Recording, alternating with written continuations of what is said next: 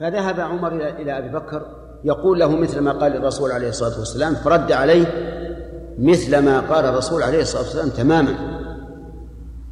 وبه نعرف أن أبا بكر أقوى جأشا وأشد تثبيتا من من عمر وغيره من باب أولى لأنه صبر في مواطن الشدة أكثر من صبر عمر. هذا موطن والموطن الثاني عند موت الرسول عليه الصلاة والسلام. عمر رضي الله عنه لما قيل إن الرسول مات وأعلن موته قام في الناس في المسجد يقول إن الرسول ما مات. وإنما يعني أغمي عليه ولا يبعثنه الله فليقطعن أيدي رجال وأرجلهم. وأنكر ذلك. قام خطيبا وهو من هو أبو بكر أشد الناس فيما نظن مصيبة بالرسول عليه الصلاة والسلام. وكان الرسول في ذلك اليوم قد رؤي منه نوع نوع من النشاط. فخرج رضي الله عنه إلى بستان له في السنة. فجاءه الخبر أن الرسول مات.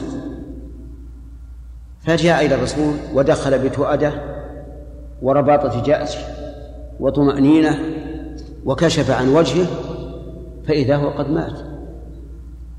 فقبله يبكي ويقول بأبي أنت وأمي طبت حيا وميتا والله لا يجمع الله لك عليك عليك موتتين أو ميتتين. أما الموتة الأولى فقد مت.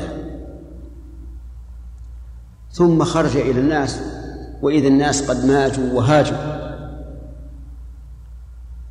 ووجد عمر يتكلم فقال له على رسلك على رسلك هذا تأن ثم صعد المنبر وخطب الناس تلك الخطبة العظيمة التي تستحق أن تكتب بمداد الذهب.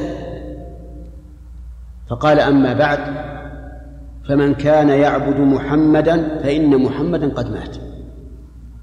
يعني ولتمت عبادته. يعني يعبد محمد محمد مات إذا العبادة تموت. ومن كان يعبد الله فإن الله حي لا يموت. رضي الله عنه. ثم قرأ إنك ميت وإنهم ميتون وما محمد إلا رسول قد خلت من قبله الرسل أفإن مات أو قتل انقلبتم على أعقابكم؟ قال عمر فما هو إلا أن قرأها أبو بكر فما تقلني رجلان رجلاي. فبرك. عجز لا لا لا, لا يقع وأيقن أنه الحق. وهذا موطن عظيم جدا. ومع ذلك ثبت أبو بكر رضي الله عنه هذا الثبات العظيم. وعجز عن تحمله عمر رضي الله عنه. وما أكثر من كانوا عمر في ذلك الوقت. أما الموطن الثالث فإنه حين مات النبي عليه الصلاة والسلام ارتد من ارتد من العرب وعزم أبو بكر على قتاله وعرضه عمر قال كيف تقاتلهم؟ وقد قال النبي عليه الصلاة والسلام أمر لقد أمرت أن أقاتل الناس حتى يقولوا حتى يشهدوا أن لا إله إلا الله وأن محمد رسول الله. وقيل له آه، كيف ترسل؟ جيش أسامة إلى أطراف الشام ونحن نحتاج إليه. قاله من يؤيد القتال؟ فأجاب عمر قال والله. أجاب عمر فقال له والله لو منعوني عناقا ها؟ إيه أجاب عمر. أجاب عمر. ما تعرفون الفرق بين المرفوع والمنصوب؟ أجاب أبو بكر عمر قال لو منعوني عقالا أو قال عناقا كانوا يؤدونها إلى رسول الله صلى الله عليه وسلم لقاتلت لقاتلتم والله لأقاتلن من فرق بين الصلاة والزكاة. الزكاة حق المال. وقال في جيش أسامة والله لا أحل راية عقدها الرسول صلى الله عليه وسلم. ثم كانت النتيجة والحمد لله أن غلب المرتدون وأخذت الزكاة من أموالهم وأنه وبالنسبة للجيش صار لأهل المدينة هيبة عظيمة في قلوب العرب. قالوا هؤلاء أرسلوا جيوشهم إلى إلى الشام لتقاتل. إذا فعندهم قوة. فهابهم الناس. فالمهم يا اخواننا المهم هو ان أن أبا بكر رضي الله عنه كان أشد ثبات أشد الصحابة ثباتا بمواطن في مواطن الشدة. نعم. انتهى الوقت يقول الحجاج. نعم. فرائض.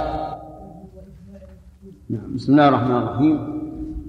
قال المؤلف ونرى أن من كفر بمحمد صلى الله عليه وسلم إلى آخره. ونناقش في من فيما سبق أن قرأناه. ما هو الدليل على أن رسول الله محمدا خاتم آه، الرسل؟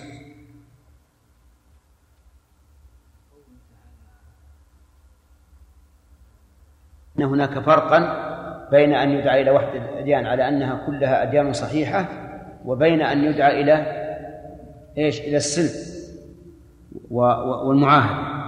فهذه تجوز في حال ضعف المسلمين. طيب يقول المؤلف ونرى أن من كفر برسالة محمد صلى الله عليه وعلى آله وسلم إلى الناس جميعا فقد كفر بجميع الرسل. من كفر برسالة الرسول كفر بجميع الرسل. ومن كفر بعموم رسالته فقد كفر بجميع الرسل. لأن لأن محمدا صلى الله عليه وسلم لم يأتي يقول إنه رسول بل قال إنه رسول وإلى الناس جميعا. فمن كفر بأصل الرسالة فهو كافر ومن كفر بعموم الرسالة فهو أيضا كافر لأنه ما ما آمن ما آمن بالرسالة على ما جاءت به. ثم من كفر به فهو كافر بجميع الرسل حتى برسوله الذي يزعم أنهم متبعون له. فالنصارى مثلا إذا قالوا نحن لا نؤمن بأن محمدا رسول إلى الخلق قلنا أنتم الآن كفر بعيسى. أليس كذلك؟ كفر بعيسى ونقولها بملء بملء أفواهنا. ونريد أن تصل إلى اسماعنا إنهم كفار بعيسى. وأن عيسى لو خرج لقاتله. والعجب أن محمدا بشارة عيسى ومع ذلك يكذبون به. عيسى يقول يا بني إسرائيل إني رسول الله إليكم مصدقا لما بين يدي من التوراة ومبشرا برسول يأتي من بعدي اسمه أحمد. مبشرا به. هل يبشر بشيء لا لا يستفيد منه المبشر؟ لا. وكأنه يقول آمنوا به فهو خير لكم. لأنه بشرهم. والبشارة الإخبار بما يسر هم يقولون إن إن الذي بشرنا به أحمد والذي جاء محمد. الجواب على ذلك من وجهين. الأول هل تمنعون من تعدد الأسماء؟ اسمه أحمد واسمه محمد كلاهما ولا مانع. ثانيا أن الله قال فلما جاءهم بالبينات فدل على أنه ليس هناك نبي منتظر.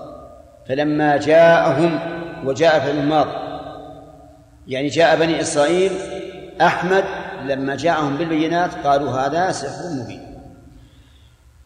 طيب إذن من كفر بمحمد فقد كفر بجميع الرسل.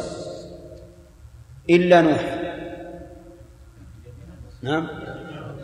جميع الرسل حتى بنوح طيب. فقد كفر بجميع الرسل إلا من ادعى أنه متبع لا أيضا نعم. نقول أنت كفرت بمن اتبعت. الدليل قوله تعالى كذبت قوم نوح المرسلين.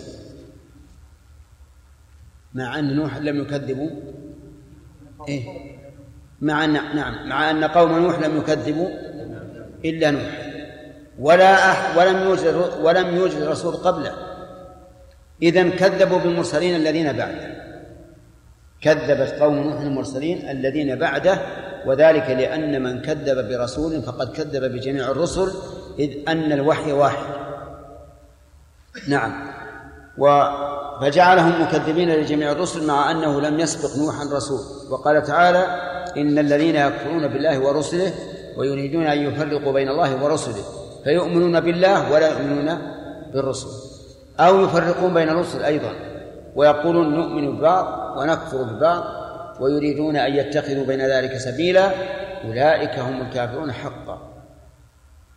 أن يتخذوا بين ذلك أي بين الإيمان والكفر سبيلا أي طريقا يتخلصون به من هؤلاء وهؤلاء وذلك صادق تماما على إيه؟ على المنافقين. المنافقون يؤمنون ببعض ويكفرون ببعض. ويريدون أن يتخذوا بين ذلك سبيلا. أولئك هم الكافرون حقا أي أحق ذلك حقا وأعتدنا للكافرين عذابا مهينا. انتبهوا لهاتين الفائدتين. الأولى أن من كذب رسولا واحدا فقد كذب جميع الرسل. الثانية أن من آمن ببعض وكفر ببعض فقد كفر بالجميع. ويترتب على ذلك من آمن ببعض الشريعة دون بعض. من قال أنا أؤمن بأن الصلاة فرض ركن من أركان الإسلام لكن لا أؤمن بأن بأن الزكاة ركن من أركان الإسلام. هذا كفر بالجميع قال الله تبارك وتعالى أفتؤمنون ببعض الكتاب وتكفرون ببعض؟ فما جزاء من يفعل ذلك منكم إلا خزي في الحياة الدنيا. ومن ذلك أيضا من يعتقد حل الحكم بما بغير ما أنزل الله ويجعله قانونا مشروعا يرجع إليه عند التنازع دون الرجوع إلى الكتاب والسنة ثم هو يصلي ويصوم ويزكي. نقول إنه كافر. ولو صلى وصام ولو زعم أنه مسلم. لأنه آمن ببعض وكفر ببعض. نعم. قال ونؤمن بأنه لا نبي بعد محمد صل رسول الله صلى الله عليه وسلم مستندين إلى إيه؟ ولكن رسول الله وخاتم النبيين فلا نبي بعده. وبهذا نعرف أن مسيلمة كذاب. صح؟ كذاب. طيب. آه الذين جاءوا بعد الرسول يقولون إنهم أنبياء كذابون أيضا. وما أكثر ما يوجد في بعض البلدان الإسلامية من يخرج ويقول إنه نبي يوحى اليه إنه نبي يوحى اليه أنا أسمع أنه يوجد الآن في أفريقيا وفي آسيا أناس يدعون هذا. هؤلاء نقول إنهم كفرة ومن صدقهم فهو كافر. قال ومن ادعى النبوة بعده أو صدق من ادعاها فهو كافر لأنه مكذب لله ورسوله وإجماع المسلمين. ثم قال ونؤمن بأن للنبي صلى الله عليه وعلى آله وسلم خلفاء راشدين. فنحن نؤمن بالخلافة الراشدة. وهم أبو بكر وعمر وعثمان وعلي. نؤمن بأن هؤلاء خلفاء لرسول الله صلى الله عليه وعلى آله وسلم حفظ خلفوه في أمته علما ودعوة وولاية على المؤمنين. يعني هؤلاء الخلفاء خلفوا النبي عليه الصلاة والسلام في الأمة علما فعندهم من العلم ما ليس عند غيرهم ودعوة فهم دعاة إلى الله وإلى دين الله وولاية على المؤمنين. لهم الولاية والسيطرة التامة على المؤمنين. ولهذا يسمون أمراء إيش؟ أمراء المؤمنين. فيقال أمير المؤمنين عمر أمير المؤمنين عثمان أمير المؤمنين علي. أما أبو بكر فجمع بين أمرين بين كونه خليفة رسول الله وأمير المؤمنين. ولهذا لا نقول إنه خليفة وليس أمير المؤمنين بل هو أمير المؤمنين وخليفة. ولا يوجد أحد من الأمة يصدق عليه أنه خليفة رسول الله إلا إلا من؟ أبو بكر. عمر خليفة أبي بكر. استخلفه أبو بكر على المؤمنين. عثمان كذلك خليفة عمر. لكن الخليفة لرسول الله هو أبو بكر. وهل هو أمير المؤمنين؟ نعم. نعم. ويدل على أنه قد يقتصر على بعض على الوصف الخاص مع وجود الوصف العام أن النبي صلى الله عليه وسلم قال ذات يوم ليت أنا نرى إخواننا. ليت أن نرى إخواننا. قالوا يا رسول الله أسنى إخوانك؟ قال لا أنتم أصحابي. هل المعنى أنتم أصحابي ولستم إخواني؟ لا. يعني بل أنتم أصحابي والصحبة أخص من الأخوة. انتبه لا لا يلتبس عليكم الأمر. أحيانا ينفي النبي صلى الله عليه وسلم وصفا لوجود وصف أخص منه. لوجود وصف هو أخص منه. فهنا منذر. اسمك منذر؟ مدثر. وين رحت؟ والعقل ادثر أو لا؟ ها؟ معي؟ مكشوف. طيب. آه، أقول إن الرسول قال لستم إخواني ولكنكم أصحابي إنما إخواني الذين يأتون من بعدي ويؤمنون بي أو كما قال. فهنا لا نقول إنه لما قال أنتم أصحابي نفى أن يكونوا إخوته. لكن ذكر ما هو أخص من من من الأخوة وهو الصحبة. طيب. نقول أبو بكر خليفة الرسول وأمير المؤمنين أيضا وأمير المؤمنين لأن إمرته على المؤمنين ثابتة بإجماع المؤمنين. كل المسلمين بايعوا له. كل المؤمنين يشهدون بأنه خير هذه الأمة بعد نبيها. حتى علي بن أبي طالب رضي الله عنه كان يعلن على منبر الكوفة وهو خليفة المؤمنين.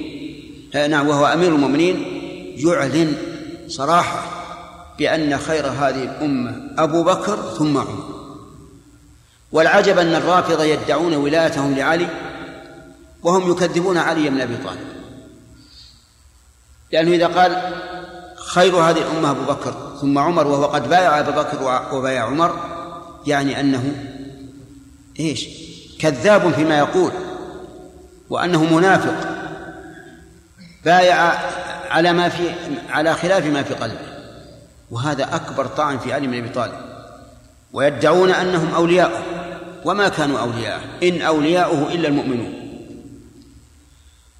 فعلى كل حال نحن نقول خير نعم نقول إن إن للنبي صلى الله عليه وسلم خلفاء خلفوه في الأمة علما ودعوة وولاية.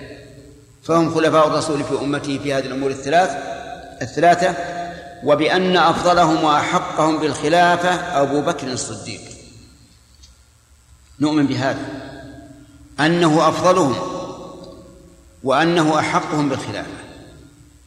أما كونه أما كونه أفضلهم فلأن النبي صلى الله عليه وسلم سئل أي الرجال أحب إليك؟ قال أبو بكر صراحة. أي رجال أحب إليك؟ قال أبو بكر. وقال علنا على المنبر لو كنت متخذا من أمتي خليلا لاتخذت أبا بكر.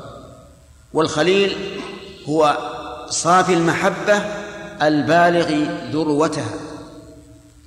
ولهذا امتنع الرسول عليه الصلاة والسلام أن يجعل له من أمته خليلا. لأن قلبه قد امتلأ بإيش؟ بمحبة الله عز وجل. طيب.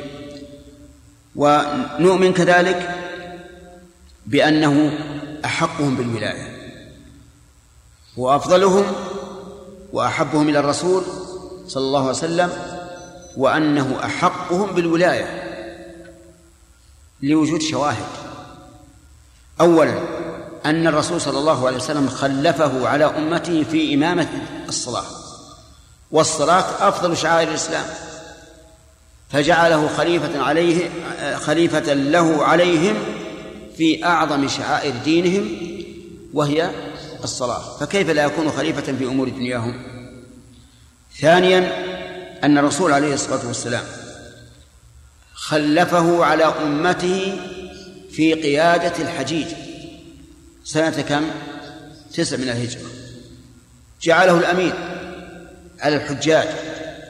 والحجاج كما تعلمون واسع الدائرة. دائرتهم أوسع مما في المدينة ممن في المدينة. فجعله هو الأمير عليه ثالثا أن الرسول قال لا يبقى في المسجد باب إلا سد إلا باب أبي بكر. مما يدل على أنه الخليفة بعده حتى يسهل وصول الناس إليه لأن بابه في المسجد وحتى يسهل وصوله هو أيضا إلى الناس. رابعا أن الرسول صلى الله عليه وسلم قال لامرأة أتته في حاجة فوعدها العام القادم فقالت ألا أرأيت إن لم أجدك؟ قال فأتي أبا بكر. وهذا كالنص الصريح على أنه إيش؟ الخليفة من بعده. وقال أيضا قال يأبى الله ورسوله والمؤمنون إلا أبا بكر. والأدلة على هذا كثيرة. فلا شك أن أبا بكر رضي الله عنه هو أفضل الأمة وأحقهم بخلافة النبي صلى الله عليه وسلم. ثم بعد ذلك عمر. عمر الذي حصلته البيعة بعهد أبي بكر. يعني أن أبا بكر عهد إلى عمر بخلافة المسلمين. وإذا كان هو خليفة المسلمين فتصرفه في الخليفة أو في تولية الخليفة نافذ ولا غير نافذ؟ نافذ لا شك. إذا توليته لعمر تولية صحيحة بمقتضى الشريعة. لأنه ما دام خليفة على المسلمين فله أن يخلف من يراه أهلا للخلافة. وهل خلف أبو بكر ابنه عبد الله أو ابنه عبد الرحمن أو أقاربه؟ لا. خلف رجلا يرى أنه خير الأمة على على أمة محمد صلى الله عليه وسلم. يعني أنه لا يتهم رضي الله عنه في كونه خلف عمر. بعد ذلك يقول ثم عثمان بن عفان. عثمان بن عفان تولى عن طريق الانتخاب لكنه ليس انتخاب الغربيين. المبني على الدينار والدرهم. بل انتخاب الحق والعدل. عمر رضي الله عنه شديد الوراء شديد الوراء وكأنه عند موته لم يرى أحدا بعينه أحق من غيره. وإلا لكان له أسوة بأبي بكر. لكنه لم يرى أحدا بعينه أحق من غيره. فكان يسلي نفسه. يقول إن أستخلف فقد استخلف أبو بكر وإن لم أستخلف فقد ترك الاستخلاف من هو خير مني يعني الرسول عليه الصلاة والسلام. فرأى رضي الله عنه بثاقب رأيه أن يجعل المسألة شورى بين من توفي عنهم الرسول عليه الصلاة والسلام وهو راض عنه. يتشاورون من يتولى الخلافة.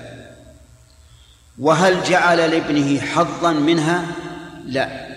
ابن عمر قال يشارك لكنه لا يشارك في الرأي. يحضر الجلسات فقط تطيبا لقلبه.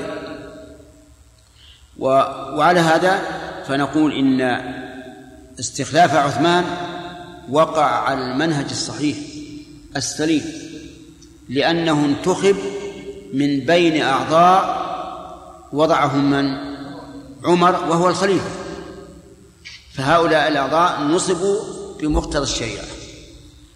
ثم انتخبوا عثمان أيضا بمقتضى الشريعة لأنهم حينما انتخبوا عينوا عثمان وعليا. ثم عرضوا على علي أن يقوم بحقها وما ذكروا من شروط لكنه تهيب ذلك رضي الله عنه. فقبلها عثمان. فصار الخليفة حتى عند علي بن أبي طالب رضي الله عنه.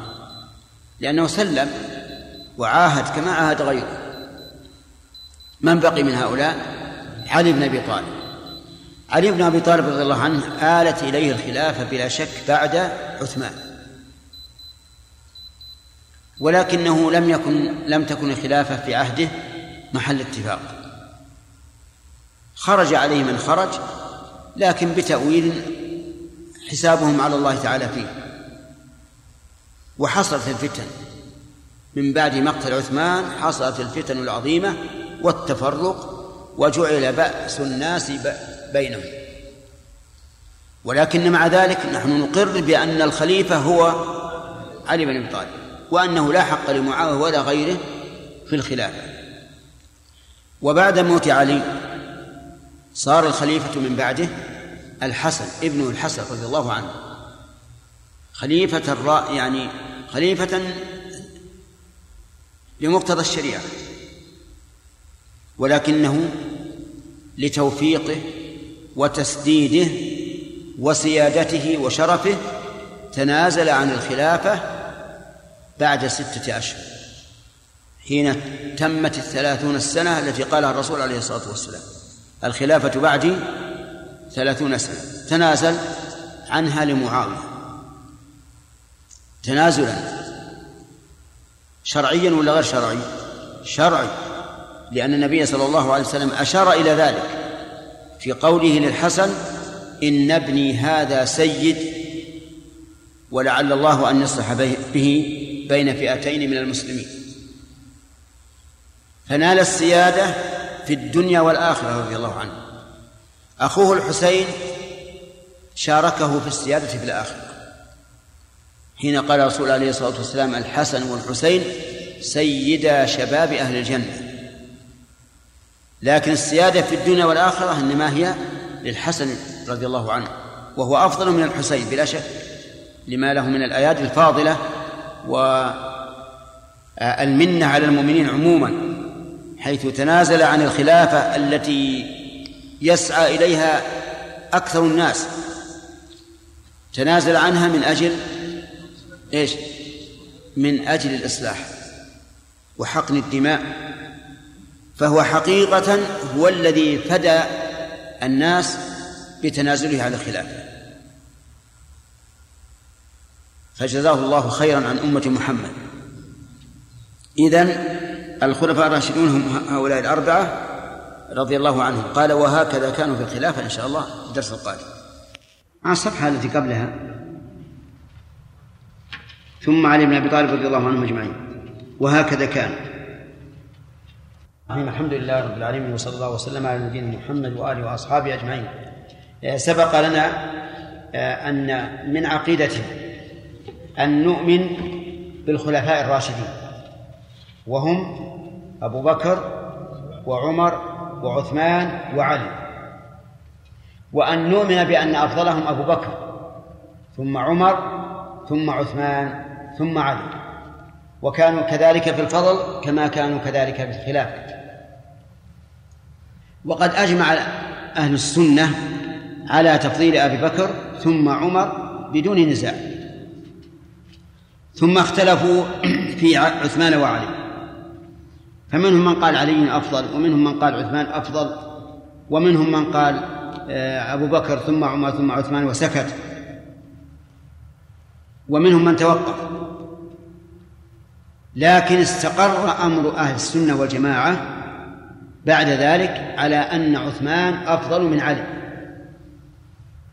والمفاضلة بين عثمان وعلي ليست من باب العقيدة بل هي من باب الاجتهاد. لكن الذي من العقيدة هو الخلاف. فإن أهل السنة مجمعون على أن الخليفة بعد عمر هو عثمان بن عفان رضي الله عنه. لم يختلف أحد في ذلك. ومن طعن في في في, في ذلك وقال إن عليا أولى بالخلافة من عثمان فقد أزرى بالمهاجرين والأنصار. هكذا قال الحسن فيما أظن أن من قال آه، إن علي أفضل فقد أزرى أي عاء على المهاجرين والأنصار وقدح فيها حيث قدموا من ليس بأفضل على من هو أفضل. وقال الإمام أحمد بن حنبل رحمه الله من طعن في خلافة واحد من هؤلاء فهو أضل من حمار أهله. ومعلوم أن من قال علي أحق بالخلافة من عثمان فقد طعن في خلافة عثمان. ولهذا كان الرافضة يطعنون في خلافة الثلاثة كلها لأنهم يقولون إن عليا أحق منهم بالخلافة فلهذا يطعنون في خلافة أبي بكر وعمر وعثمان ويقولون إنها خلافة جائرة ظالمة ليس لها حق ولكنهم كذبوا في ذلك ولا ولا غرابة أن يقولوا هكذا لأنهم لا يرون الصحابة شيئا. بل يطعنون فيه جملة أو تفصيلا. إلا ما, ما, ما استثنوا من, من آل البيت. المهم أن لدينا مسألتين. المسألة الأولى الخلافة والمسألة الثانية التفضيل. الخلافة على الترتيب الآتي يا صالح. ما هو؟ بكر ثم عمر ثم عثمان ثم علي. بالإجماع؟ نعم. الخلافة أبو بكر ثم عمر ثم عثمان ثم علي. بإجماع أهل السنة بل وبإجماع الصحابة رضي الله عنهم. ولا يجوز لأحد أن يطعن في خلافة واحد منهم بل هم الخلفاء على هذا الترتيب وأما التفضيل فقد اتفقوا على أن أبا بكر ثم عمر أفضل الصحابة. حتى علي رضي الله عنه كان يخطب على منبر الكوفة بعد خلافته. ويقول خير هذه الأمة أبو بكر ثم عمر وأحيانا يقول ثم عثمان هم في الفضيلة كمراتبهم في الخلافة على إيش؟ على ما استقر عليه أمر أهل السنة والجماعة وإن كان هناك خلاف قديم في المفاضلة بين من؟ بين علي وعثمان لكن لم يقع خلاف في المفاضلة بين أبي بكر وعمر مع هذين الاثنين. طيب إذن وهكذا كانوا في الخلافة قد قدرا كما كانوا في الفضيلة شرعا. شرعا وقدرا أيضا وكذلك في الخلاف. فالله عز وجل وفق الصحابة رضي الله عنهم إلى أن يكون الخليفة بعد رسول الله صلى الله عليه وسلم أبا بكر ثم عمر ثم عثمان ثم علي.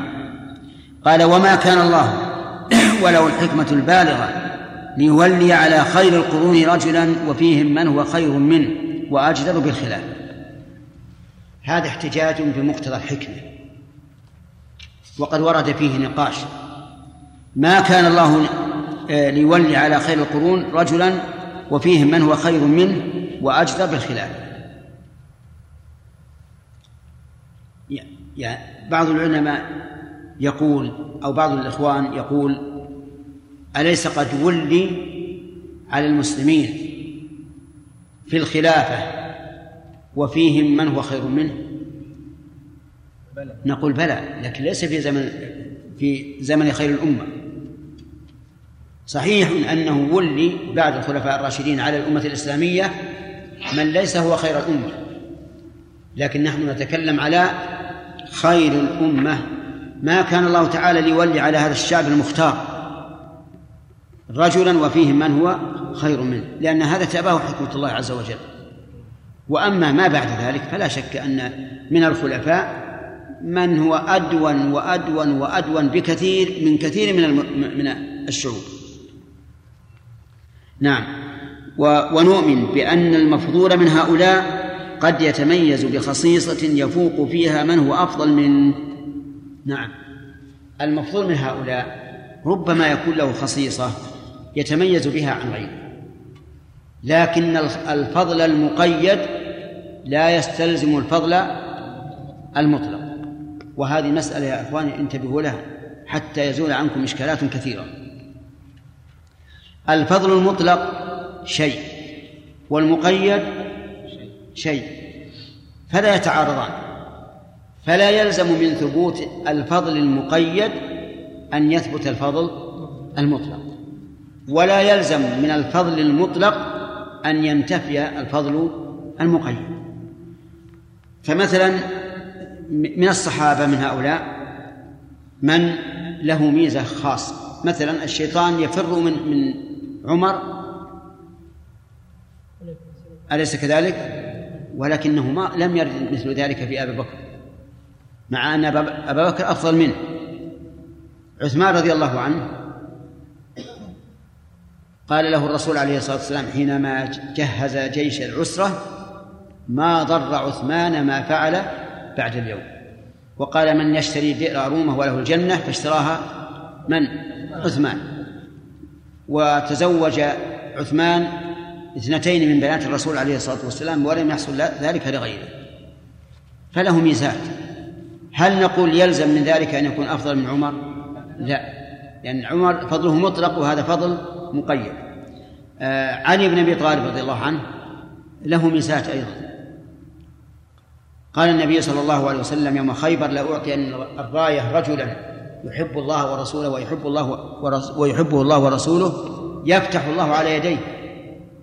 فميزه بالمحبة وبأنه يفتح على يديه وحين سأل عنه قالوا إنه يشتكي عينيه. فأمر به فأتى فبصق في في عينيه فبرأ كأن لم يكن به وجع. ثم أعطاه الراية وقال انفذ على رسلك ثم ادعهم إلى الإسلام وأخبرهم بما يجب عليهم من حق الله فيه فوالله لأن يهدي الله بك رجل واحد خير لك من حمر. النعم هذه خصيصة لم تكن لأبي بكر ولا لعمر. لكن هل يلزم من ذلك أن يكون علي أفضل منهما؟ لا. كذلك أيضا لما خلفه في غزوة تبوك وجزع رضي الله عنه. قال تخلفني في النساء والذرية أو كلمة نحوها؟ قال أما ترضى أن تكون مني بمنزلة هارون من موسى إلا أنه لا نبي بعدي؟ وهذه خصيصة له لأنه خلفه في أهله كما خلف هارون موسى في في قومه. المهم أن الخصيصة المقيدة لا تنافي الفضيلة إيش؟ المطلقة بل أعظم من ذلك أمر النبي عليه الصلاة والسلام من أدرك ويس القرني أن يطلب منه الدعاء هل هذه الخصيصة صارت لأحد من الصحابة؟ أبدا مع أن الصحابة أفضل من أويس أبو بكر وعمر وعثمان وابن مسعود وابن عباس وغيرهم أفضل من أويس بلا شك لكن هذه خصيصة له ولم يأمر الرسول أن أحدا أن يطلب من أبي بكر ولا من عمر ولا من عثمان ولا من علي ولا من غيرهم أن يدعو لهم. طيب فهل نقول هذه الخصيصة تقتضي أن يكون أويس أفضل؟ لا لا. بل إن الرسول أخبر بأن العاملين في أيام الصبر للواحد منهم أجر خمسين من الصحابة. فهل يلزم من هذا أن يكون هؤلاء أفضل من الصحابة؟ لا لا يلزم. هذه هذه خصيصة مقيدة في هذا الزمن الصعب الضنك لأنك إذا رأيت المجتمع لا يعمل بعبادة الله ثقل عليك أن تعبد الله وحدك وأيضا ربما تتخذ إيش؟ هزوا. فتصبر وتتحمل. فأنالوا هذه الخصيصة بسبب ما يعانون من الضيق والمضايقة لكن لازم من هذا أن يكونوا أفضل من الصحابة. وهذه قاعدة تنفعك أن الفضل منه مطلق ومنه مقيد. ولا يلزم من الفضل المقيد أن يكون أفضل من المطلق. ولا يلزم من الفضل المطلق أن لا يكون المفضول فضل مقيد. ولهذا قال ونؤمن بأن المفضول عن هؤلاء قد يتميز بخصيصة يفوق فيها من هو أفضل منه ولكنه لا يستحق بها الفضل المطلق على من فضله على من فضله. لأن موجبات الفضل كثيرة متنوعة فقد يثبت خصيصة منها لشخص دون الآخر. ونؤمن بأن هذه الأمة خير الأمم وأكرمها على الله عز وجل وأنها خير من بني إسرائيل ومن وممن وراء بني إسرائيل. لقول الله تعالى كنتم خير أمة أخرجت للناس. وهذا عام. خير أمة أخرجت أخرجت للناس. تأمرون بالمعروف وتنهون عن المنكر وتؤمنون بالله. خير حتى من بني إسرائيل. أليس الله تعالى يقول عن بني إسرائيل إنه فضلهم على العالمين؟ على زمانه. آه. المراد على العالمين الذين سبقوهم أو كانوا في زمانهم. وأما أنهم أفضل ممن بعدهم فمن بعدهم لم يأتي بعد حتى يكون هناك مفضل ومفضل عليه. فبنو إسرائيل لا شك أنهم أفضل الأمم السابقين لهم والذين في في وقتهم. أما بعد فإنهم لم يأتوا حتى يفضل عليهم. ولهذا قال كنتم خير أمة أخرجت للناس. وهل بقي أمة بعد هذه الأمة؟ لا. إذن لهم الخيرية المطلقة. فهم خير العالمين. نسأل الله أن يجعلنا وإياكم منهم. لكن وصفهم بأوصاف. لننظر هل هل يتحقق في في هذا في هذه الأمة أو لا. تأمرون بالمعروف. وتنهون عن المنكر وتؤمنون بالله. وبنو إسرائيل كانوا لا يتناهون عن منكر فعلوه. ولا يتأمرون بالمعروف أيضا. فلذلك فضلت هذه الأمة على غيرها بأسباب كثيرة منها هذه الميزة العظيمة منها هذه الميزة العظيمة وهي الأمر بالمعروف والنهي عن المنكر والإيمان بالله. فإذا قال قائل لماذا أخر الإيمان بالله عن الأمر بالمعروف والنهي عن المنكر؟ لأن الإيمان بالله يكون منهم ومن غيرهم. حتى الأمم السابقة تؤمن بالله. لكن الميزة العظيمة التي حصلوا بها على هذه الفضيلة هي الأمر بالمعروف والنهي عن المنكر. قال ونؤمن بأن خير هذه الأمة الصحابة. جنسا أو أفرادا. جنسا وأفرادا في معنى واحد فقط وهو الصحبة. فالصحبة لا أحد يساويهم فيها أبدا. لأن كل من بعدهم ليس صحابيا. لكن هناك أشياء أخرى كما قلنا فيما سبق موجبات الفضل كثيرة. قد يفوق فيها التابعي صحابيا من الصحابة. كما ذكرنا لكم آنفا أيضا أن أجر الواحد في أيام الصبر كأجر خمسين.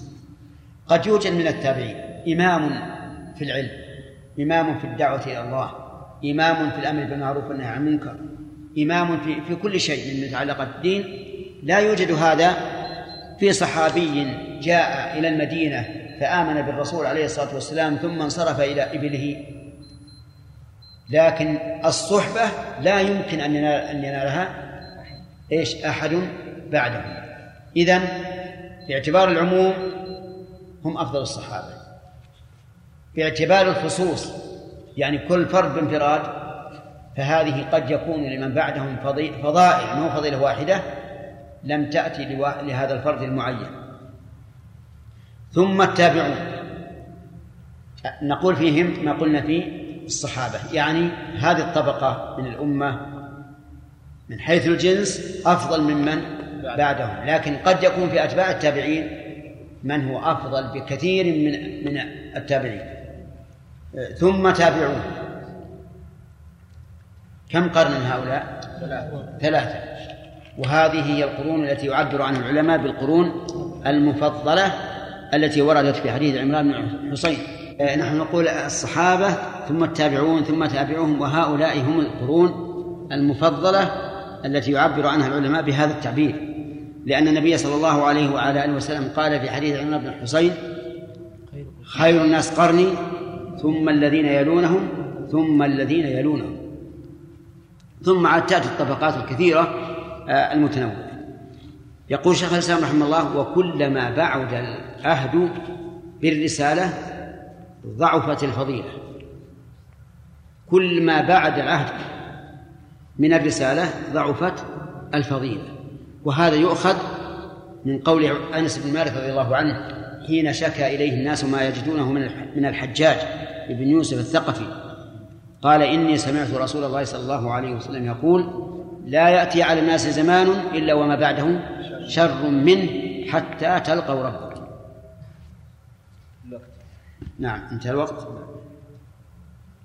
يعني ونقف على هذا الموقف طيب. نعم. اللي هو؟ نعم.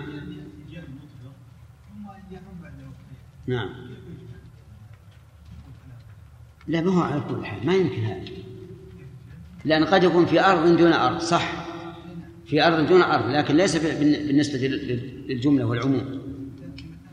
أي يمكن. هذا ما ما ينافي الحديث. نعم. يمكن يمكن. ونحن قلناه أيضا من قبل. ولعله في ذهنك. إيه. لكن هذه نقول العبرة بعموم اللفظ لا بخصوص السبب صحيح أن أن أنس بن مالك استدل به على قصة الحجاج وأنه شر من قبله وأن من بعده سيكون شرا منه لكن حتى هذا ما ينطبق لأنه يعني قل أن تجد شيئا مثل قل أن تجد أميرا أو حاكما فعل مثل ما فعل الحجاج. ولا سيما فيما بعده أيضا. نعم. عمر بن عبد العزيز رحمه الله يعني زمنه ما ما في شيء ما فعل مثل ما فعل الحجاج. نعم. يجد بارك الله فيكم عباد الشافعي أنه حين يسمع القرآن يغشى عليه أو ربما مات ولا نجد ذلك في بعض الصحابه فهل هذا يستلزم الفضاء؟ لا هذا يقتضي أن هذا ناقص. هذا الذي يموت من القرآن ويغمى عليه ناقص. لأن هذا يدل على ضعف قلبه وعدم تحمله لما ورد عليه من الموعظة. ولا ونحن نعلم علم اليقين أنهم ليسوا أشد تعظيما وهيبة من الله من رسول الله صلى الله عليه وسلم. ومع ذلك لا يصل إلى هذا الحد. يبكي عليه الصلاة والسلام ولكن لا يصل إلى هذا الحد. كان عمر بن الخطاب سمع قارئا يقرأ أو هو يقرأ إن عذاب ربك لواقع ما له من دافع فمرض أياما وصار الناس يعودونه لكن لا يعني هذا أنه أفضل من أبي بكر أو من الرسول عليه الصلاة والسلام. هذا يدل على ضعف القلب وعدم التحمل. مثل ما آه ذكر للشيخ الإسلام ابن تيمية رحمه الله أن فلانا من الناس كان إذا مات ولده فجعل يتبسم ويضحك. وكأن هذا السائل يقول إن هذه حال أعلى من حال الرسول عليه الصلاة والسلام الذي جعل يبكي ويقول القلب يحزن والعين تدمع. فقال الشيخ الإسلام رحمه الله هذا يدل على ضعف هذا الرجل وعدم تحمل قلبه لأنه لم يستطع أن يوفق بين الصبر الجميل وتحمل هذه المصيبة بل جعل يضحك كأنه يريد أن أن يطرد الشيء بهذا الضحك والسرور وهو سرور ظاهري فهذا يدل على نقص. يوجد في الصوفية نعم ما يسمى بالفناء. الفناء عن شهود السوى. لأن الفناء ذكروا أنه ينقسم إلى ثلاث أقسام الفناء عن إراجة السوى والفناء عن شهود السوى والفناء عن وجود السوى. السوى يعني سوى الله. الفناء عن عن إرادة السواء هذا فناء يحمد عليه الإنسان. لأنه يعني الإخلاص أنك لا تريد إلا الله. لكن الصوفية يسمونه فناء ونحن لا نسميه فناء نسميه إخلاصا. الفناء عن شهود السواء أن الإنسان إذا دخل في العبادة ما يشعر بشيء سوى سوى الله. حتى إنه ينشغل بالله عن العبادة. لا يدري هل هو في عبادة أو لا. لأنه سارق قلبه بإيش؟ سارق قلبه مع الله ولا يدري هو يصلي ولا يقضي حاجته بالخلاء ولا يبيع يشري ما يدري غاب هذا إيش؟ فناء عن إيش؟ شهود السوى حتى إن بعضهم يصل إلى حال الغش الغش يغشى عليه ويغيب مرة وبعضهم يسقط ميتا وبعضهم يلحقه هوس يبدأ يناقص أنا الله أنا الله أنا الله. نعم؟ ما في الجبة إلا الله. خيمة منصوبة على جهنم. سبحان الله. تنصب خيمة على جهنم يا مجنون. لكن هذا يصل بهم الحال إلى هذا. لأنهم يستغرقون مرة في إيش؟ في المعبود عن العبادة وفي المذكور عن الذكر. أما والعياذ بالله القسم الثالث الفناء عن وجود السوى فيقول لا يوجد إلا الله. كل شيء هو الله. حتى زوجته هي الله. موطوءته هي الله. كل شيء هو الله والعياذ بالله. ولهذا قال ابن القيم يا أمة معبودها موطوءها. تبا لهذا ذا والأذهان. فالحاصل يا أخواني أنه أن كون الإنسان يغمى عليه أو يموت عند ذكر المواعظ هذا لا يدل على كماله بل يدل على نقصه. أليس النبي عليه الصلاة والسلام يسمع بكاء الصبي وهو يصلي؟ ولا لا؟ ويفهم. فيوجز في صلاته. يحمل ابنته أمامة بنت زينب وهو يصلي. يأتيه الحسن والحسين يركب. الحسن ويركبه وهو ساجد. ويطيل السجود. هل هو شاعر بهؤلاء؟ أو أو, أو, أو إنه يعني منغمر في, في العبادة؟ يشعر بهؤلاء وهو أكمل. حتى عمر بن الخطاب يقول كنت أجهز جيشي وأنا في الصلاة. يجمع بين بين الصلاة والجهاد. فلا لا يغرنك مثل ما يعني صدر صدر عن تأويل عن تأويل الغير فمن كان منه مصيبا كان له أجران ومن كان منه مخطئا فله أجر واحد وخطأه وخطأه مغفور له. ونرى أنه يجب يجب أن نكف عن مساوئهم. فلا نذكر عن مساوئهم. مساوئهم. مساوئهم. مساوئهم. فلا فلا نذكره فلا نذكرهم إلا بما يستحقونه من الثناء الجميل.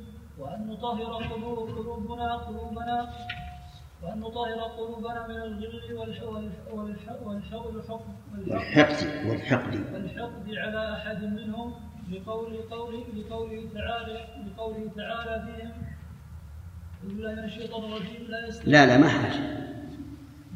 أي مندوب لأن هذه عند القراءة. أما عند الاستشهاد ولا بسمة ولا شيء. بقوله تعالى فيهم لا يستوي منكم من انفق من قبل الفتح وقاتل. أولئك أعظم درجة من الذين أنفقوا من بعد من بعد وقاتلوا وكلا وعد الله الحسنى وقوله تعالى فينا والذين جاءوا والذين جاءوا من بعدهم يقولون ربنا اغفر لنا ولإخواننا الذين سبقونا بالإيمان ولا تجعل في قلوبنا غلا للذين آمنوا. ربنا إنك رؤوف رحيم. ربنا انك ربنا إنك رؤوف رحيم. بسم الله الرحمن الرحيم. قال المؤلف في جملة معتقد أهل السنة والجماعة آه، إننا نؤمن بأن هذه الأمة أكرم الأمم على الله وأفضل الأمم واستدل لذلك فما هو الدليل؟ أنت أي لا اللي وراء ما هو الدليل؟ ما حضرت؟ عجيب. إن كنت آخذ فبالإشارة إن كنت آخذ فبالإشارة يمكن ما انتبه اللي وراك يا أخي اللي وراك. أنت. اي نعم ها. اللي عليه قضية فقط. مشكلة ها يلا. ما هو الدليل على أن هذه الأمة خير الأمة؟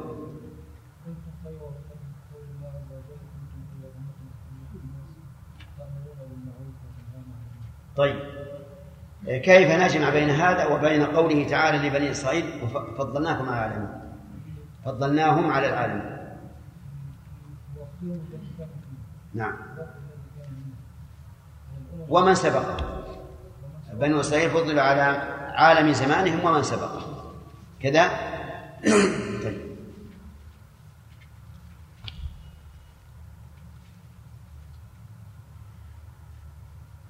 من خير هذه الأمة؟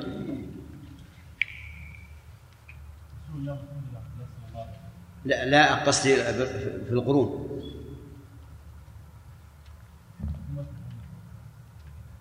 لا أنا أقول من خير هذه الأمة.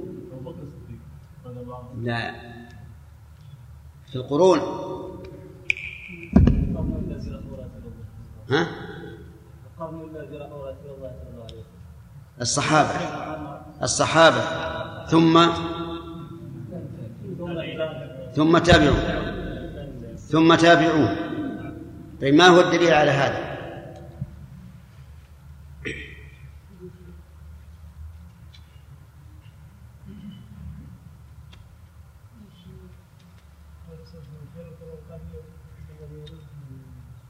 خير الناس قرني ثم الذين ثم الذين يلون. طيب. هل يلزم من هذه المفاضلة بين بين القرون أن يكون كل واحد من من من قرن أفضل من كل واحد من قرن أو المراد الجنس؟ المراد الجنس. يعني قد يكون في في تابع التابعين من هو أفضل من بعض التابعين. صح؟ أي نعم. وكذلك أيضا قد يكون من التابعين من هو أفضل من بعض الصحابة في العلم ونفع الأمة وإن كانت الصحبة لا يمكن أن يعادي لها شيء لأنها لا تكون إلا للصحابة فقط. طيب. ثم قال المؤلف وبأنه لا تزال طائفة من هذه الأمة على الحق ظاهرين لا يضرهم من خذله إلى آخره. نؤمن بذلك لقول النبي صلى الله عليه وسلم لا تزال طائفة من أمتي على الحق ظاهرين لا يضرهم من خالفهم حتى يأتي أمر الله. وهذه بشرى سارة لهذه الأمة أنه لا لن يعدم الحق منها جميعا بل لا بد أن يكون فيها من هو على الحق ظاهر بمعنى أنه يبين الحق ويوضحه. ولا يلزم من ذلك أن يكون منتصرا بل هو منصور ولكنه ليس بمنتصر بمعنى أنه قد يكون ليس له ليس عنده القدرة على الجهاد إلا أنه معصوم من أن يقضى عليه. والواقع شاهد بذلك والحمد لله. فإن الأمة الإسلامية لم تزل فيها طائفة منصورة على الحق. إلى الآن. وإلى يوم وإلى أن يأتي أمر الله. لأن النبي صلى الله عليه وسلم أخبر وخبره صلى الله عليه وسلم صادق لا يمكن أن يتخلى. وقوله فهذه الأمة أو الطائفة هم أهل السنة والجماعة. كما قال شيخ الإسلام رحمه الله في الواسطية أما بعد فهذا اعتقاد الفرقة الناجية المنصورة إلى قيام الساعة أهل السنة والجماعة.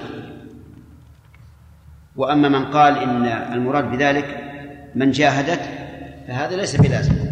الجهاد قد يقوم سوقه عند القدرة والقوة وقد لا يقوم عند العجز لقوله تعالى فاتقوا الله ما استطعتم. وقوله حتى يأتي أمر الله. ما المراد بالأمر؟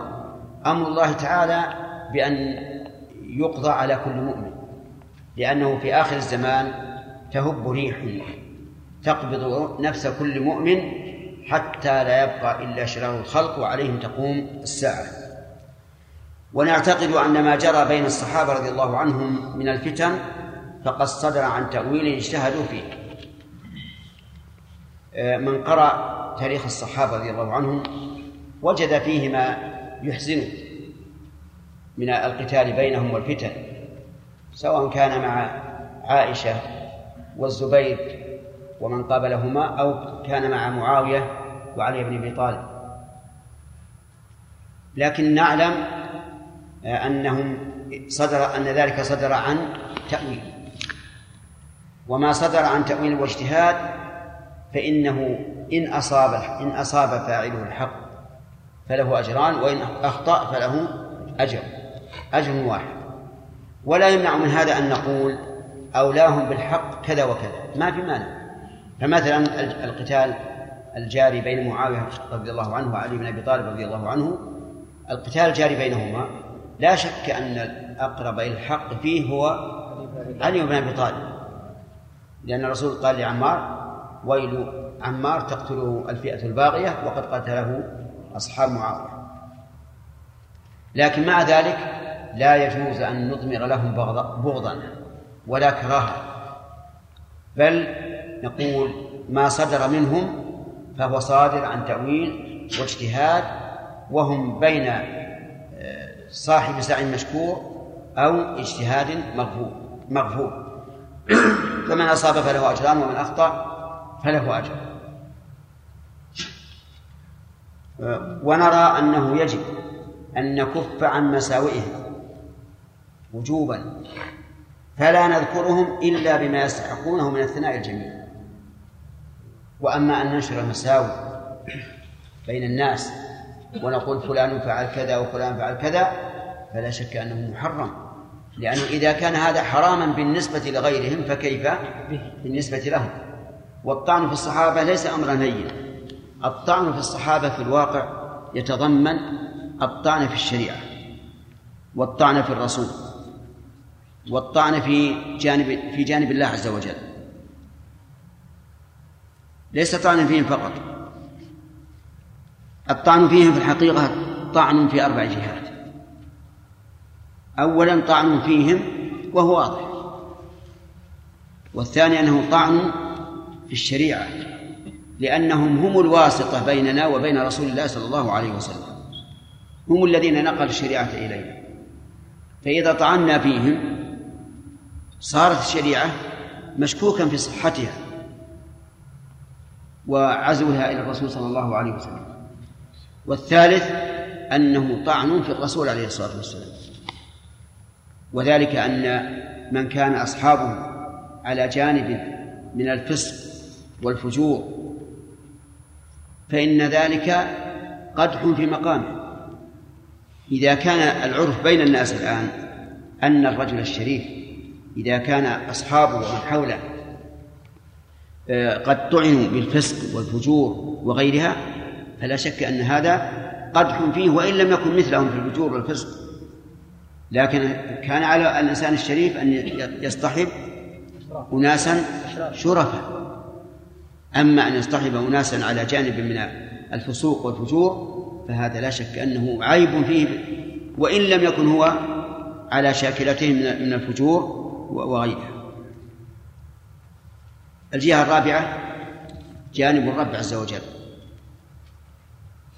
فإنه طعن في حكمته أن يهيئ لهذا الرسول الكريم الذي هو أفضل الخلق عند الله عز وجل أناسا إيش؟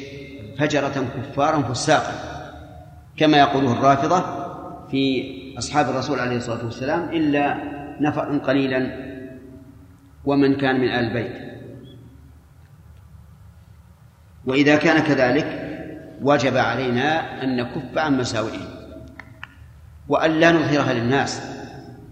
حتى لو فرضنا أن إنسانا يقرأ في في البداية والنهاية وأتى على وقعة الجمل أو صفين أو غيره مما يخدش كرامة الصحابة عند العامة الذين لا يفهمون فالواجب إيش؟ أن لا تقرأ الواجب أن لا تقرأ أما إذا كنا نريد أن نقرأها على طلبة العلم لنمحص ما فيها. يعني دخل الزغل والكذب. فإنه لا بأس بل قد يجب. لكن بالنسبة للعامة لا تقرأ عليهم مثل هذا. كذلك يجب أن نطهر قلوبنا من الغل والحقد على أحد منهم. حتى لو كنا نرى أنه أخطأ. فإنه لا يجوز لنا أن نحمل حقدا أو غلا عليه بل نقول عفى الله عنه. وإذا كان الذين انصرفوا في أحد قال الله تبارك وتعالى فيهم ولقد عفى عنكم. مع أنه مع أنه عز وجل قال منكم من يريد الدنيا ومنكم من يريد الآخرة. فبين عز وجل أن منهم من كان يقاتل للدنيا. ومع هذا قال ولقد عفى عنكم فكيف نحن لا نعفو عما حصل منهم؟ بمعنى أن لا نحمل حقدا ولا غلا على أحد منهم.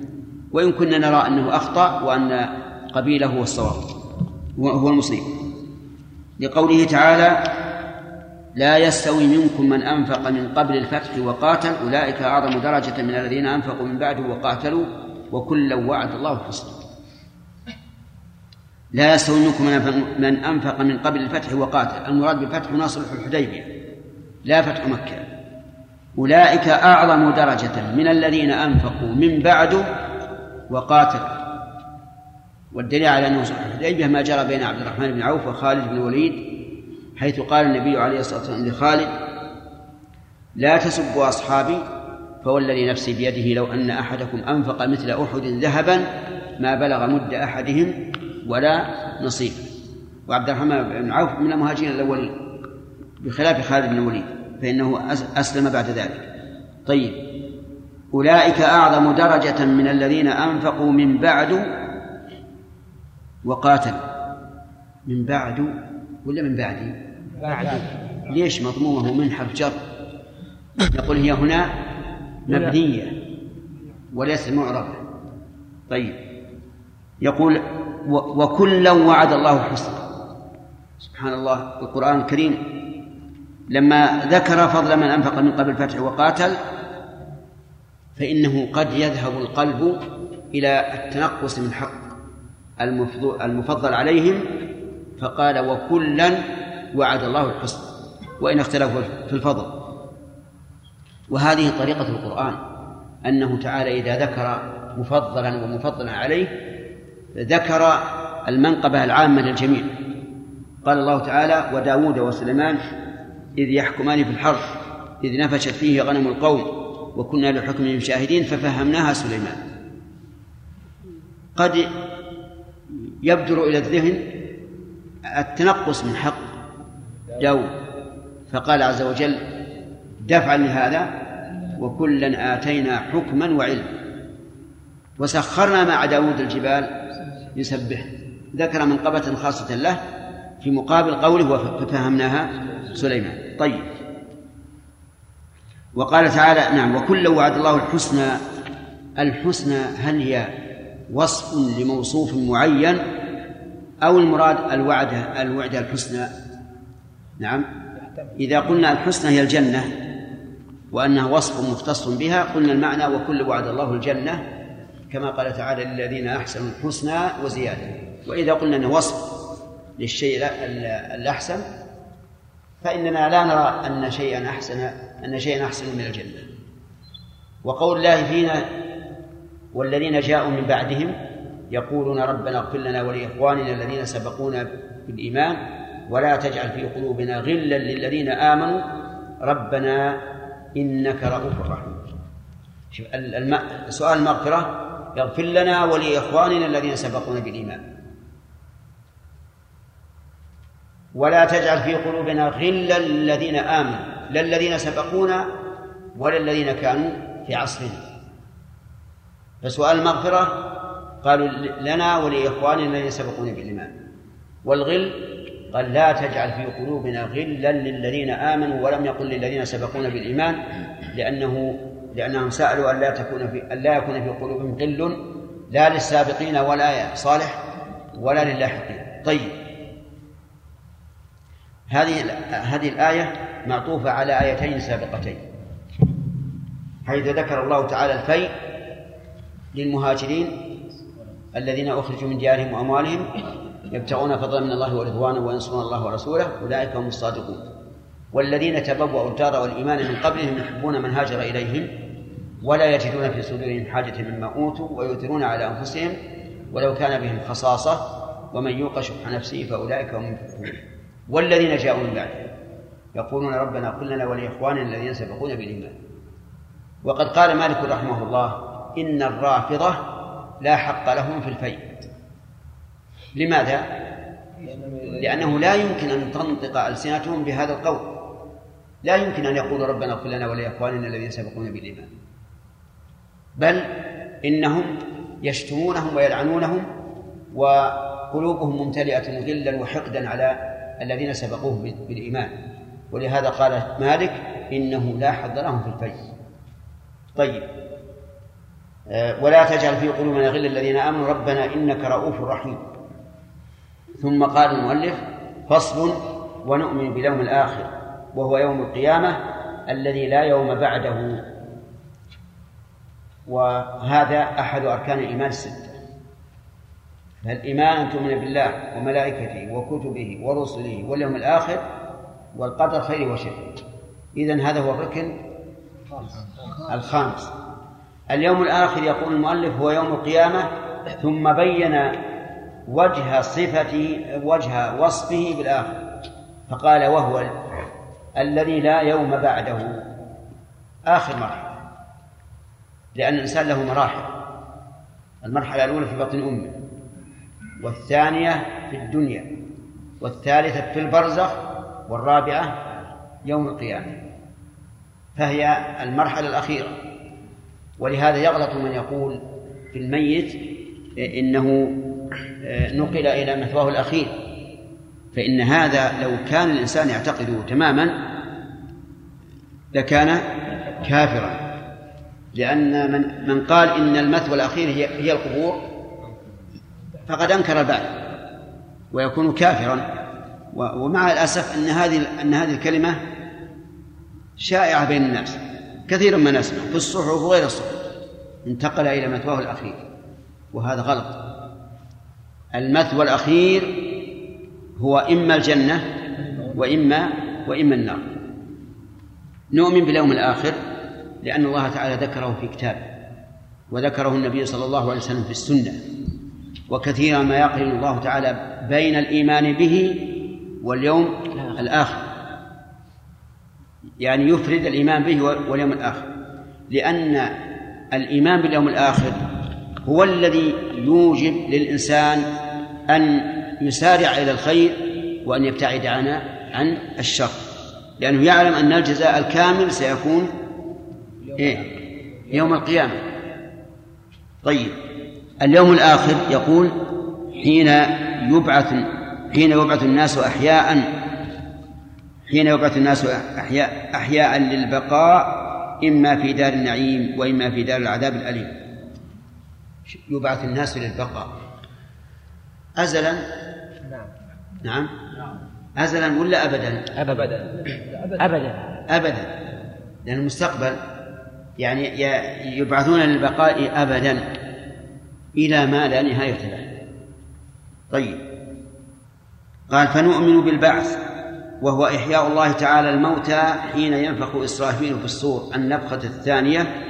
دليل ذلك قوله تعالى ونفخ في الصور فصعق من في السماوات ومن في الأرض إلا من شاء الله ثم نفخ فيه أخرى فإذا هم قيام ينظرون. والله أعلم. نعم. لا يؤخذ من قوله تعالى وكلا وعد الله الحسنى. والآية التي ذكرتم في سليمان. نعم. آه الإنصاف مع مع الرجل إذا نصح أو رد عليه في أن تذكر حسناته قبل أن تذكر سيئاته. لا. هذا بارك الله فيه فيه فيه تفصيل. أما إذا كنا نريد أن نرد أن نرد قولا خطأ فلا حاجة أن نذكر محاسن الرجل. لأنك لو رددت عليه ثم أثنيت عليه ضعف مقام الرد. وأما إذا كنا نريد أن نقوم الرجل فهذا لا بد أن نذكر محاسنه ومساوئه. ولهذا تجدون مثل كتب الرجال يذكرون المساوئ والمحاسن لأنهم يريدون أن يقوم الرجل. وتجدون في في كتب الردود لا يذكرون محاسن الرجل يذكرون السيئة التي يريدون أن يردوا عليه فيها. فالمسألة تحتاج إلى تفصيل. من أراد الرد وبيان الخطأ فليس من المناسب إطلاقا أن يذكر للرجل محاسن لأن هذا يضعف مقام الرد.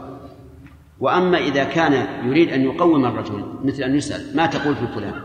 أقول فلان في كذا وكذا له محاسن وله مساوئ. نعم.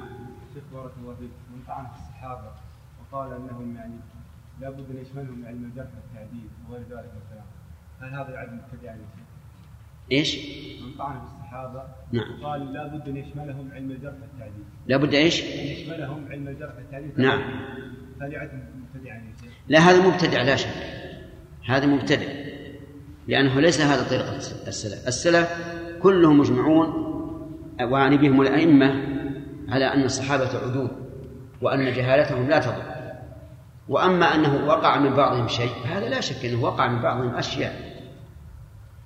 وقع فيهم شرب الخمر وقع فيهم السرقة وقع فيهم الزنا. أليس كذلك؟ ومع ذلك هم على الاستقامة. نعم. شيخ ثبت في صحيح مسلم أن عائشة قالت ارفع صوتك. ثبت في صحيح مسلم أن عائشة قالت أمر أن يستغفر لأصحاب النبي صلى الله عليه وسلم. أمر. أن يستغفروا لأصحاب النبي صلى الله عليه وسلم فسبوهم ولعنوهم. نعم. هل كان سب الصحابة موجود في عهد عائشة؟ نعم. هل كان سب الصحابة موجودا في عهد عائشة؟ أي لكن بس عاد ما هو لا أظن. لا أظنه على سبيل العموم. لأن في عهد عائشة رضي الله عنها وجد من يسب عثمان رضي الله عنه ويشتمه. نعم. شيخ بارك الله فيكم. قوله تعالى واليوم الآخر في في عدة مواضع وكذلك قوله عز وجل تعرج الملائكة والروح إليه في يوم كان مقداره خمسين ألف سنة. هل يوم القيامة يعني شيء منفصل عن ما بعده؟ فيه يعني هناك يوم القيامة يوم الحساب نعم. ثم ما بعده من بقاء المؤمن في الجنة وبقاء الكفار في النار. ولذلك سمي يوم؟ ما فهمت. شيخ قوله تعالى واليوم الآخر. نعم. هل هو يوم منفصل نعم. كأيام الدنيا مثلا؟ لا لا يشمل كل اليوم الآخر ما بعد قيام الساعة إلى إلى أبد الآبد طيب خمسين ألف سنة. نعم هذا ما الموقف. الذي الذي يكون قبل أن يؤول أهل الجنة إلى الجنة وأهل النار إلى النار. يعني ما فيه مثل من الحساب و... والموقف والشدة. المع- المعروف. نعم سعيد.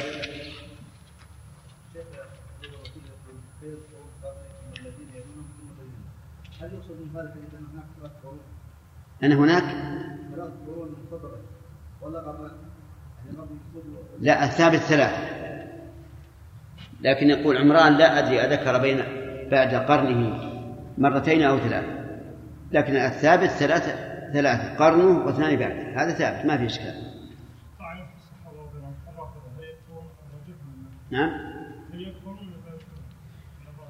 مسألة التكفير وعدم التكفير. قد يكون لهم شيء أعظم من سب الصحابة.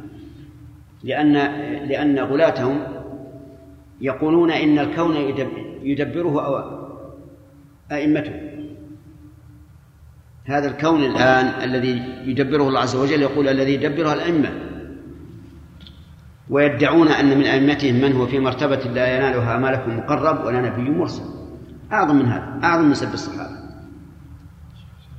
نعم.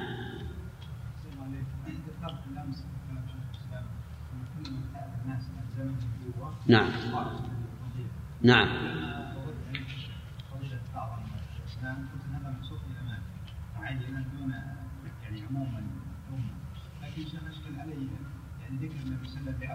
يعني يعني أشكل أيضا زمن عيسى عليه السلام ينتشر هذه هذه الشيء هذا يكون مستثنى.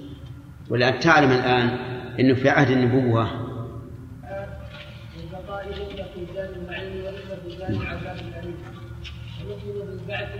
إحياء الله تعالى الموتى حين ينفخ إسرافيل في السور نفخة حين ينفخ إسرافيل في الثانية ونفخ السور وصعق من في السماوات ومن في الأرض إلا من شاء الله ثم نفخ في الأخرى فإذا هم قيام ينظرون ويقوم الناس من قبورهم لرب العالمين حفاة بلا نعال عراة بلا ثياب غرلا بلا ختان بدأنا أول خلق نعيده وعدا علينا إنا كنا بسم الله الرحمن الرحيم. قال المؤلف ونؤمن باليوم الآخر وهو يوم القيامة الذي لا يوم بعده. والإيمان باليوم الآخر هو أحد أركان الإيمان. قال النبي صلى الله عليه وسلم حين سأله جبريل عن الإيمان أن تؤمن بالله وملائكته وكتبه ورسله واليوم الآخر وتؤمن بالقدر خيره وشره. فالإيمان باليوم الآخر هو الإيمان بالبعث وهو إحياء الله الأموات آه، إحياء الله الموتى حين حين ينفخ إسرافيل في الصور النفخة الثانية. هذا هو هذا هو البعث. يخرج الناس من قبورهم أحياء بعد أن ينفخ إسرافيل في الصور النفخة الثانية. إسرافيل ملك من الملائكة وهو أحد الملائكة الثلاثة الذين يذكرهم النبي صلى الله عليه وسلم إذا استفتح صلاة الليل. حين يقول في استفتاح صلاة الليل اللهم رب جبرائيل وميكائيل وإسرافيل إلى آخره. وإنما ذكر هؤلاء الثلاثة لأن كل واحد منهم موكل بما فيه حياة جبريل موكل بالوحي الذي فيه حياة القلوب. وإسرافيل موكل بالنفخ في الصور الذي فيه حياة الأبدان يوم القيامة. وميكائيل موكل بالقطر والنبات الذي به حياة الأرض. يقول آه، حين ينفخ إسرافيل في الصور النفخة الثانية. أفاد المؤلف أنه ليس فيه إلا نفختان. نفخة فيها الفزع ثم الصعق ونفخة الثانية فيها البعث والإحياء. قال الله تعالى ونفخ في الصور فصعق من في السماوات ومن في الأرض إلا من شاء الله ثم نفخ فيه أخرى فإذا هم قيام ينظرون. وعلى هذا فيكون قول الله تعالى في سورة النمل ويوم ينفخ في الصور ففزع من في السماوات ومن في الأرض إلا من شاء الله. وكلنا تو داخلين المراد بها النفخة التي بها الصعق فيفزع الناس لهول ما سمعوا من الصوت العظيم ثم يموتون إلا من شاء الله. وقول ثم نفخ فيه أخرى أفاد أفادت الآية الكريمة أن بين النفختين مهلة لأن ثم للترتيب وإيش؟ والمهلة التراخي فما هي؟ قال أبو هريرة رضي الله عنه إن بينهما فيما رواه عن النبي عليه الصلاة والسلام إن بينهما أربعين. فسألوه أربعين يوما أو سنة أو شهرا كلما قالوا شيئا قال أبيت. أبيت. يعني أنني لا لا لا أخبركم بذلك لأن النبي صلى الله عليه وسلم قال أربعين وسكت. فالله أعلم بذلك. فيقوم الناس من قبورهم لرب العالمين حفاة بلا نعال عراة بلا ثياب غرلا بلا ختام. دليل ذلك قوله تعالى كما بدأنا أول خلق نعيده وعدا علينا إنا كنا فاعلين. وإذا نظرت إلى أول بدء الخلق وجدت أن الإنسان يخرج من بطن أمه حافيا. حافيا عاريا أغلى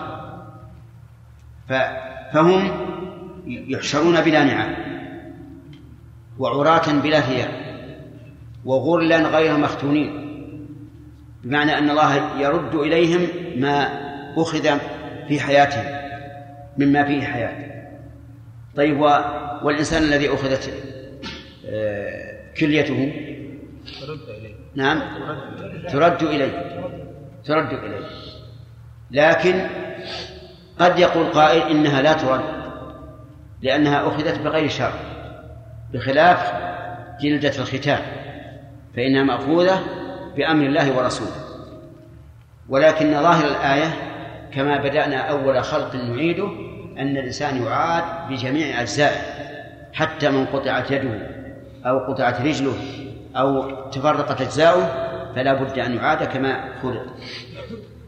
فإن قال قائل كيف يتحملون أن يبقوا خمسين ألف سنة على هذه الحال؟ وكيف يمكن أن يكون الرجال والنساء في مكان واحد وهم عراة؟ قلنا أما الجواب عن الأول فإن أحوال الأبدان يوم القيامة ليست كأحوالها في الدنيا. يعطيها الله تعالى من القوة والصبر والتحمل ما لا يكون. ولهذا تدنو الشمس منهم مقدار ميل ولا يحترقون. بينما الشمس لو لو تنزل عن مسارها في الدنيا مقدار شعرة واحدة أحرقت الأرض كلها بما بمن عليه. وأما كون الرجال والنساء فقد أجاب في مكان واحد فقد أجاب عنه النبي عليه الصلاة والسلام بأن الإنسان مشغول عن هذا الأمر وأن الأمر أعظم من أن يهمهم ذلك. قال الله تعالى لكل امرئ منهم يومئذ شأن يغنيه. سبحان الله أعان الله وإياكم على هذا. وقوله تعالى وعدا علينا إنا كنا فاعلين. أكد الله ذلك بأمرين بأنه وعد واجب على الله. لم يقل وعدا منا قال وعدا علينا. وأكد ذلك أنه قادر عليه بقوله إنا كنا فاعلين. بينما الكفار يقولون من يحيي العظام وهي رميم. فقال الله وعد علينا ثابت واجب علينا إنا كنا فاعلين ولله تعالى أن يوجب على نفسه ما شاء أما نحن فلا نوجب على الله شيئا وإنما وإنما نؤمن بأن على الله أشياء واجبة أوجبها هو بنفسه. قال تعالى كتب ربكم على نفسه الرحمة أنه من عمل منكم سوء بجهالة ثم تابع. طيب وقال تعالى كتب ربكم على نفسه ليجمعنكم إلى يوم القيامة لا ريب فيه. أوجب. وهنا قال وعدا علينا أوجب الله هذا الوعد عليه عز وجل وهو أصدق القائلين وأوفى الواعدين. إنا كنا فاعلين. أكد هذا الفعل حيث أتى به مؤكدا بإن وأتى به باسم الفاعل فاعلين. ولم يقل إنا كنا نفعل لتحقق وقوعه وأنه لا بد منه. نؤمن كذلك بصحائف الأعمال تعطى باليمين أو من وراء الظهور بالشمال. صحائف الأعمال التي كتبت فيها الأعمال.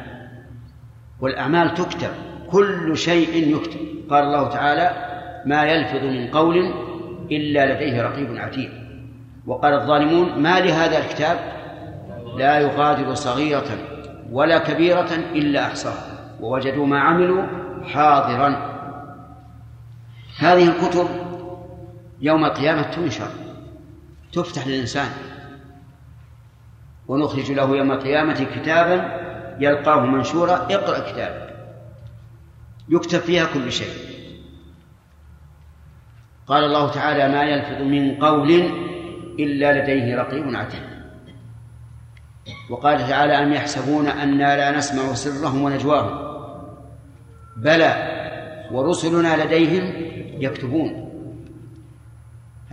يقول الصحائف تعطى باليمين. قال الله تعالى فأما من أوتي كتابه بيمينه وتعطى من وراء الظهور بالشمال. قال الله تعالى وأما من أوتي كتابه بشماله وأما من أوتي كتابه وراء ظهره. وفهمنا من كلام المؤلف أنه لا تنافي بين ذكر الشمال وراء الظهر وأن الإنسان يعطى كتابه بالشمال ولكن تلوى يده حتى تكون من وراء الظهر كما أنه جعل كتاب الله وراء ظهره في الدنيا جعل الله كتاب عمله وراء ظهره في الآخرة خزيا وعارا. قال الله تعالى فأما من أوتي كتابه بيمينه فسوف يحاسب حسابا يسيرا وينقلب إلى أهله مسرورا كيف الحساب اليسير؟ حساب اليسير أن الله عز وجل يخلو بعبده المؤمن. لا ليس عنده أحد. ويقرره بذنوبه يقول فعلت كذا وفعلت كذا وفعلت كذا حتى يقر. حتى إذا ظن أنه هلك قال الله تعالى إني قد سترتها عليك في الدنيا وأنا أغفرها لك اليوم. لو أننا فكرنا بالذنوب التي نعملها دون أن يطلع عليها الناس لوجدناها عظيمة كثيرة. ولكن بستر الله عز وجل ومنه وكرمه سترها عليه يوم القيامة يقرر الله العبد بذلك. يقول فعلت كذا وفعلت كذا ويقر. ولا يمكن أن ينكر. فيقول الله تعالى ممتنا عليه سترتها عليك في الدنيا وهذه نعمة وأنا أغفرها لك اليوم وهذه نعمة لا ولهذا قال فسوف يحاسب حسابا يسيرا. أما لو نوقش الإنسان الحساب لو نوقش لهلك. كما قال النبي عليه الصلاة والسلام من نوقش الحساب عذب. يقول وينقلب إلى أهله مسرورا. أهله أين هم؟ أهله في الجنة. لأن له أهل لأن له أهلين في الجنة. ينقلب مسرورا. وظاهر الآية الكريمة أنه من حين أن يكون كذلك يظهر عليه السرور. ربما يكون الناس في غم وهم لكن هو مسرور. وعلم من هذه الآية الكريمة أن الحساب يقع بعد أن يعطى الإنسان كتاب. وهذا هو الترتيب العقلي. يعطى الإنسان كشف الحساب ثم بعد ذلك إذا تأمله وراجعه إيش؟ يحاسب عليه ويناقش. فإتيان الكتاب يكون قبل قبل الحساب. وأما من أوتي كتابه وراء ظهره فسوف يدعو ثبورا. يعني يدعو بالثبور والعياذ بالله وثبوراه وعراه وخزياه وما أشبه ذلك. ويصلى سعيرا قال وكل إنسان آية ثانية. وكل إنسان ألزمناه طائره في عنقه ونخرج له يوم القيامة كتابا يلقاه منشورا. اقرأ كتابك كفى بنفسك اليوم عليك حسيبا. قال بعض السلف والله لقد أنصافك من جعلك حسيبا على نفسك. يخرج له يوم القيامة كتاب منشور مفتوح لا يكلفه فتحه ويقال له اقرأ كتابك كفى بنفسك اليوم عليك حسيبا. وهذا هو غاية العدل والإنصاف. أنه هو بنفسه يحاسب نفسه بناء على إيش؟ على ما في كتابه.